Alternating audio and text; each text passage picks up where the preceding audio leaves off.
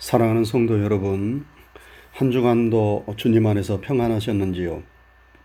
주님의 평강이 때마다 일마다 여러분과 함께 하시기를 주님의 이름으로 축원합니다.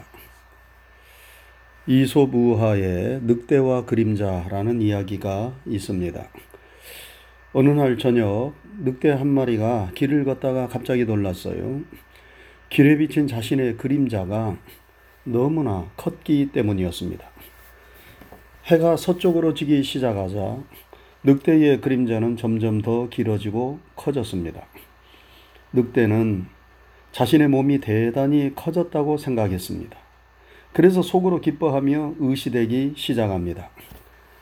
나는 이렇게 크고 훌륭해.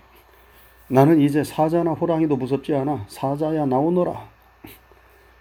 자만과 자기 도취에 빠져 의시되는데 그때 나무 뒤에서 그 모습을 지켜보던 사자가 불쑥 늑대 앞에 나타났습니다.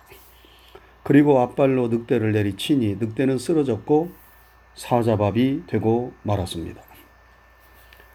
이 이솝 우화의 교훈은 이러합니다. 누구든지 길에 비친 그림자를 진짜 자기 모습으로 착각하며 살아서는 안 된다는 것입니다. 허상을 실상으로 착각하고 자랑치 말아야 할 것을 자랑하는 자는 자신을 불행과 파멸로 이끄는 미련하고 어리석은 자라는 것입니다. 여러분, 다윗의 아들 중에 압살롬이라는 아들이 있었습니다. 그 이름이 아주 고약하지요. 압살알롬, 압살롬입니다. 그런데 이 아들이 아주 잘나고 똑똑했어요. 잔머리도 잘 굴렸습니다. 그래서 백성들이 아버지 다윗에게 가져오는 송사를 도중에 가로채서 마치 자신이 해결해 주는 양 사람들의 마음을 훔쳤습니다. 그리고 점점 사람들의 신망을 얻어가니까 착각을 하고 아버지를 향하여 반역을 일으켰습니다. 처음에는 그 반역이 성공하는 듯 보였습니다. 그래서 다윗이 예루살렘 성을 버리고 광야로 피신을 가야만 했습니다. 그러나 그 반역은 실패로 돌아갔지요. 압살롬은 발바닥부터 정수리까지 흠이 없을 정도로 그 용모가 뛰어났습니다. 특별히 그의 머리털은 너무나 아름다워서 한번 휘날리면 사람들이 그 아름다움에 흠뻑 빠졌습니다. 여러분 그런데 압살롬이 어떻게 죽었습니까? 노새를 타고 도망가는데 그 긴 머리털이 그 아름다운 머리털이 상수리 나무에 걸려 그만 나무에 대롱대롱 매달려 있다가 창에 찔려 죽임을 당합니다. 그가 그렇게 평소에 자랑하던 그 머리털로 인하여 죽게 되었습니다. 여러분, 자랑이 교만이 되어서는 안 됩니다. 사랑하는 성도 여러분, 성경은 우리에게 육체를 자랑하지 말라고 말씀합니다. 육체를 자랑한다는 것은 세상 것들을 자랑하는 것을 말합니다. 세상 것들은 그것이 지식이든 건강이든 물질이든 권세든 인기든 명예든 젊음이든 그 무엇이든지 간에 자랑할 것이 되지 못합니다. 왜냐하면 세상 것들은 영원하지 못하기 때문입니다. 다 지나가는 것들이요, 쇠하여져 가고 없어져 가는 것들이기 때문입니다. 그래서 야고보서 1장 9절에서 11절에 보면 낮은 형제는 자기의 높음을 자랑하고 부한 형제는 자기의 낮아짐을 자랑할지니 이는 그가 풀의 꽃과 같이 지나감이라. 해가 돋고 뜨거운 바람이 불어 풀을 말리면 꽃이 떨어져 그 모양의 아름다움이 없어지나니 부한 자도 그 행하는 일에 이와 같이 쇠잔하리라 말씀했습니다. 여러분 이 세상의 자랑거리는 다 풀의 꽃과 같아서 아름다움이 언제까지나 지속되는 것이 아니라 때가 되면 다 쇠잔하도록 되어 있습니다. 구약성경 에레미야서 9장 23절에 보면 하나님께서 우리에게 자랑하지 말라는 것 세 가지를 말씀하십니다. 여호와께서 이와 같이 말씀하시되 지혜로운 자는 그의 지혜를 자랑하지 말라. 용사는 그의 용맹을 자랑하지 말라. 부자는 그의 부함을 자랑하지 말라 하였습니다. 먼저 지혜로운 자는 그의 지혜를 자랑하지 말라고 하였습니다. 여러분 지혜는 머리 좋은 것을 가리킵니다. IQ가 높은 것, 공부 잘하는 것, 여러 가지 재주와 능력이 있는 것을 자랑하지 말라는 것입니다. IQ가 높다고 공부를 잘한다고 반드시 세상에서 성공하고 훌륭한 사람이 되는 것이 아닙니다. 통계적으로 보면 IQ가 높은 사람은 대체로 머리 좋은 것만 믿고 노력하지 않기 때문에 대성하기 어렵다고 합니다. 과학자들 중에는 성공의 80%가 지능과는 무관하게 이루어진다고 말합니다. IQ가 상대적으로 좀 낮아도 꾸준히 성실하게 거북이처럼 노력하는 분들이 훌륭한 연구를 하여 좋은 결과를 가져온다는 것입니다. 지식과 지혜가 뛰어난 것은 좋은 일이지만 그것으로 인하여 자만해서는 안 됩니다. 그러면 오히려 그 뛰어난 지식과 지혜가 자신의 성공을 가로막는 것이 되고 맙니다. 그래서 하나님은 지혜로운 자는 그의 지혜를 자랑하지 말라고 말씀하신 것입니다. 또한 용사는 그의 용맹을 자랑하지 말라 하였습니다. 힘 있는 사람, 권력 있는 사람은 그 힘과 권력을 자랑하지 말라는 것입니다. 여러분, 건불 10년이라는 말이 있지 않습니까? 세상의 권력, 세상 자랑은 오래가지 못합니다. 그것들을 믿고 자랑하고 의지하다가 큰일 납니다. 그래서 하나님은 용사는 그의 용맹을 자랑하지 말라 하셨습니다. 그리고 부자는 그의 부함을 자랑하지 말라 하였습니다. 여러분, 물질은 우리의 삶에 없어서는 안 되는 꼭 필요한 것입니다. 그렇지만 물질에 대한 바른 태도를 가지지 않으면 그 물질은 우리를 교만하게 만들어 우리의 인격과 신앙을 파괴하는 무서운 독이 될 수도 있습니다. 그래서 성경에 돈을 사랑하는 것이 일만하게 근원이요 뿌리라고 말씀했습니다. 우리는 인생을 자랑하지 말고 육체를 자랑하지 말아야 합니다. 세상과 세상에 속한 것들을 자랑하지 말아야 합니다. 왜냐하면 그것들은 그렇게 자랑할 것이 못되기 때문입니다. 언젠가는 다 없어지는 것들이고 그것들이 여러분과 저를 구원하지 못하기 때문입니다. 그러면 성도는 무엇을 자랑해야 합니까? 우리 성도들은 오직 하나님의 은혜, 하나님의 사랑을 자랑해야 합니다. 이것을 바울 사도는 오늘 본문에서 내게는 우리 주 예수 그리스도의 십자가 외에 결코 자랑할 것이 없다. 이렇게 말씀했습니다. 예수님의 십자가가 우리에게 보여주고 가르쳐주는 가장 핵심적이고 본질적인 가르침이 무엇입니까? 그것은 바로 하나님의 은혜, 하나님의 사랑, 하나님의 자비와 극률입니다. 인간이 스스로의 힘으로 자신을 구원할 수 있다면 하나님이신 예수님이 이 세상에 오셔서 십자가에 달려 돌아가실 필요가 없습니다.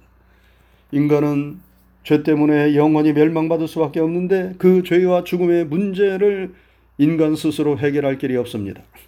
그래서 하나님이신 예수님이 하늘의 모든 영광을 버리시고 스스로 인간이 되셔서 이 세상에 오셨고 우리가 지은 죄 때문에 우리가 받을 형벌과 저주를 대신 짊어지시고 십자가에 달려 돌아가신 것입니다. 여러분 이것이 하나님의 은혜요. 하나님의 사랑입니다. 예수님이 달리셔서 보혈을 흘려주신 저 십자가를 바라보면 우리는 하나님의 그 크신 은혜와 사랑을 말로 다 형용할 수 없는 것입니다. 그 크신 하나님의 사랑 말로 다 형용 못하네. 저 높고 높은 별을 넘어 이 낮고 낮은 땅 위에 죄범한 영혼 구하려 그 아들 보내사 화목제물 삼으시고 죄 용서하셨네. 하나님의 크신 사랑 다 측량 못하네. 영원히 변치 않는 사랑 성도여 찬양하세. 오늘 우리가 부른 찬송입니다. 우리 기독교의 구원은 불교의 구원과 전적으로 다릅니다. 여러분, 불교는 자력 구원의 종교입니다. 그래서 스스로 노력하고 선행하고 고행하면서 스스로를 구원하려고 합니다. 그런데 인간이 인간 스스로의 힘으로 그 죄와 그 죄의 결과인 죽음에서 벗어날 수 있습니까? 우리에게 과연 죄를 이기고 선을 행할 수 있는 능력이 있습니까? 우리는 스스로를 구원할 만한 온전하고 완전한 사람이 될 수 있습니까? 우리가 죄인이 되는 것은 이 세상의 모든 죄를 다 범해야만 죄인이 되는 것이 아닙니다. 하얀 물에 검은 물감 한 방울만 떨어져도 전체 물이 검게 변하는 것처럼 수많은 죄 가운데 단 하나라도 죄를 범한다면 우리는 시커먼 죄인인 것입니다. 그리고 죄를 범하면 누구든지 구원받지 못하고 멸망을 당합니다. 왜냐하면 죄의 싹은 사망이기 때문입니다. 그렇다면 우리 가운데 구원받을 수 있는 사람이 누가 있겠어요? 우리가 우리 자신을 구원할 수 있습니까? 인간의 선행과 고행으로 우리가 마음을 다스린다고 우리가 완전해질 수 있습니까? 바울 사도도 늘 이 문제 때문에 고민하고 갈등했습니다. 그래서 그런 선을 행하려고 노력했지만 선을 행하기는커녕 늘 죄를 짓는 자신을 발견했습니다. 그래서 그가 절규하는 것 아닙니까? 오라 나는 곤고한 사람이로다. 누가 나를 이 사망의 몸에서 건져내라. 그리고 그는 선언합니다. 그리스도 예수 안에 있는 자에게는 결코 정죄함이 없나니 이는 그리스도 예수 안에 있는 생명의 성령의 법이 너를 죄와 사망의 법에서 해방하였습니다. 인간의 힘으로, 인간의 노력으로, 인간의 선행으로, 인간의 고행으로, 인간의 마음의 수양으로 우리는 구원받을 수 없습니다. 우리가 그래야만 구원받을 수 있다면 그것은 복음이 아니라 저주입니다. 왜냐하면 우리를 그 우리는 그것을 행할 수 있는 그런 힘과 능력이 없기 때문입니다. 그래서 예수님이 이 세상에 오신 것이고 우리를 대신하여 예수님이 저 십자가에 달려 돌아가신 것입니다. 여러분 그것이 하나님의 은혜요 하나님의 사랑이며 여러분과 저를 죄와 죽음에서 구원하는 생명의 복음인 것입니다.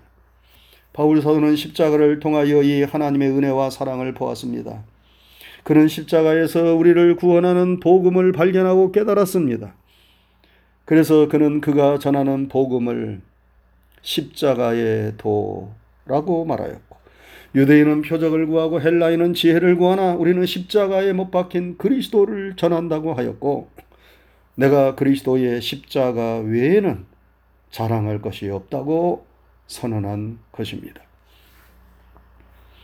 바울 사도가 이 십자가의 은혜의 복음을 전할 때 갈라디아 교회에 다른 복음을 전하는 자들이 있었습니다. 그들은 아무리 예수님이 십자가에서 우리 죄를 대신하여 돌아가셨다 하더라도 어떻게 그것으로만 구원을 받을 수 있는가? 우리가 할례를 받고 율법을 행하여야 하는 것은 아닌가? 예수를 믿는다고 다 구원받는 것이 아니라 할례를 받고 율법을 행하여야만 구원을 받는 것이다. 이렇게 가르쳤습니다. 여러분 얼핏 보면 아주 경건한 가르침처럼 보입니다. 그러나 그것은 하나님의 은혜의 복음을 변질시키는 것이고 예수 그리스도의 죽으심을 헛되이 만드는 것입니다. 바울 사도는 이 은혜의 복음을 변질시키는 갈라디아의 율법주의자들을 보고 아주 분개했습니다.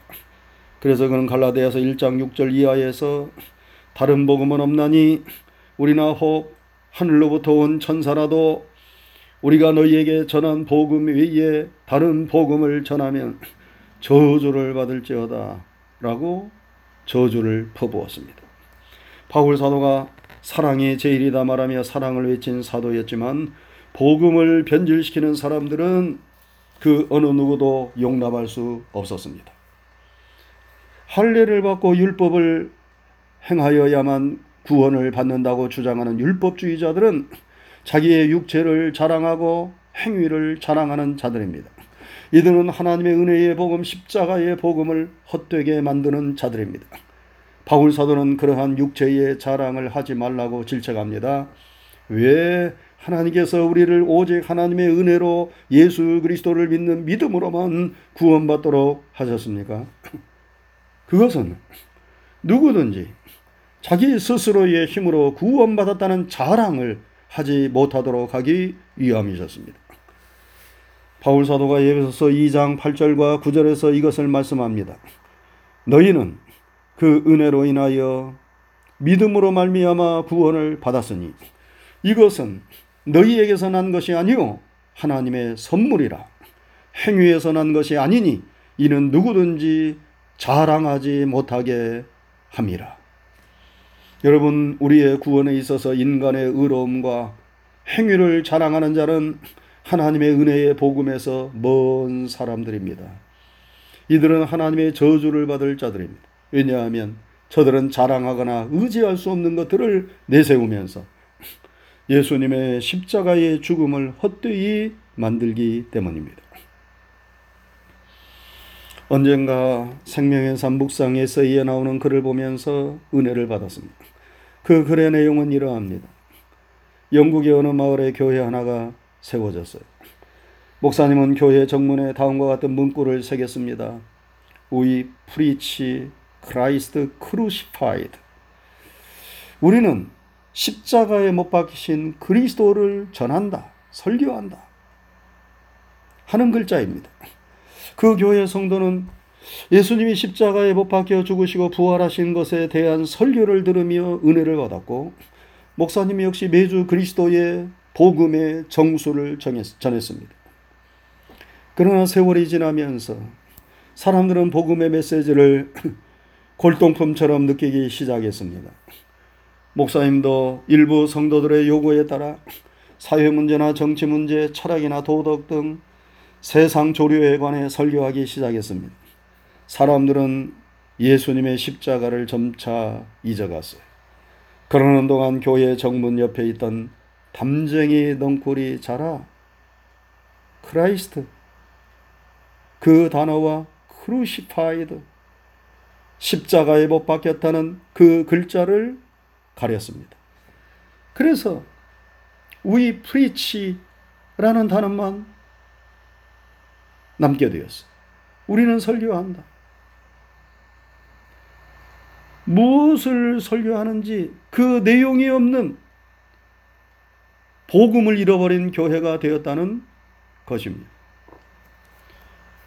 우리 현대 교회를 향하여 지금 경고하는 메시지 아닙니까? 하나님의 생명의 복음, 십자가의 복음을 잃어버리고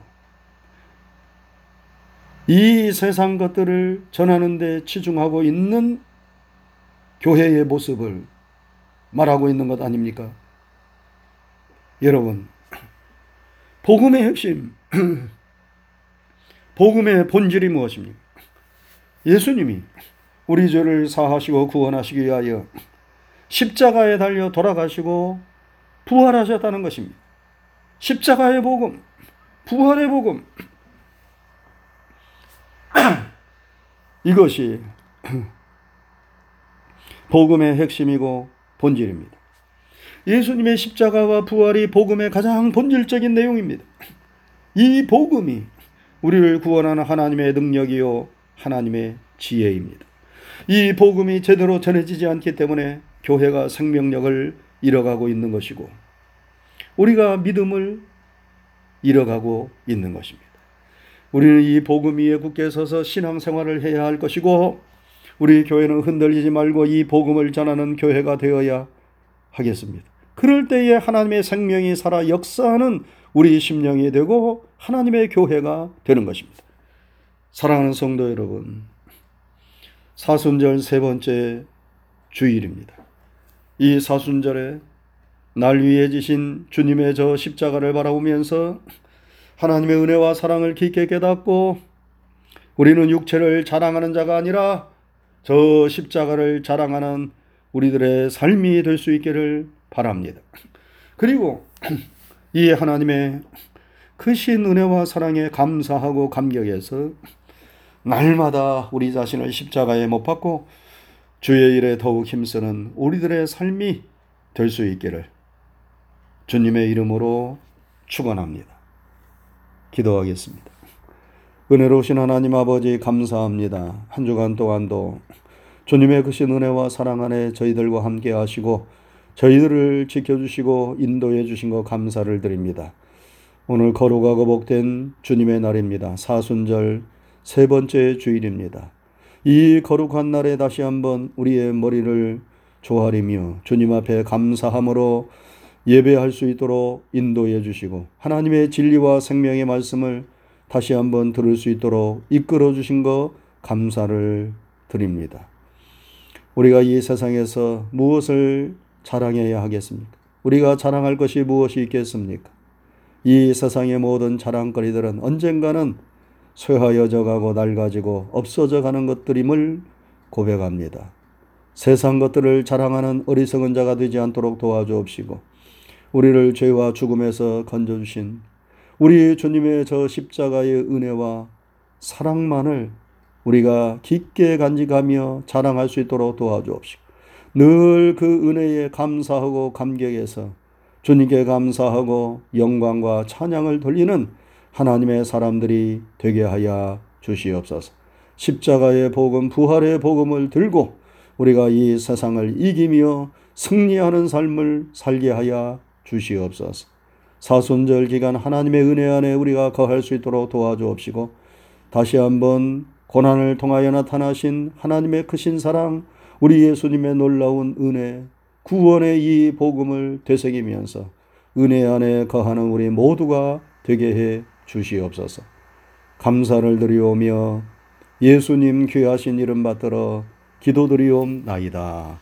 아멘.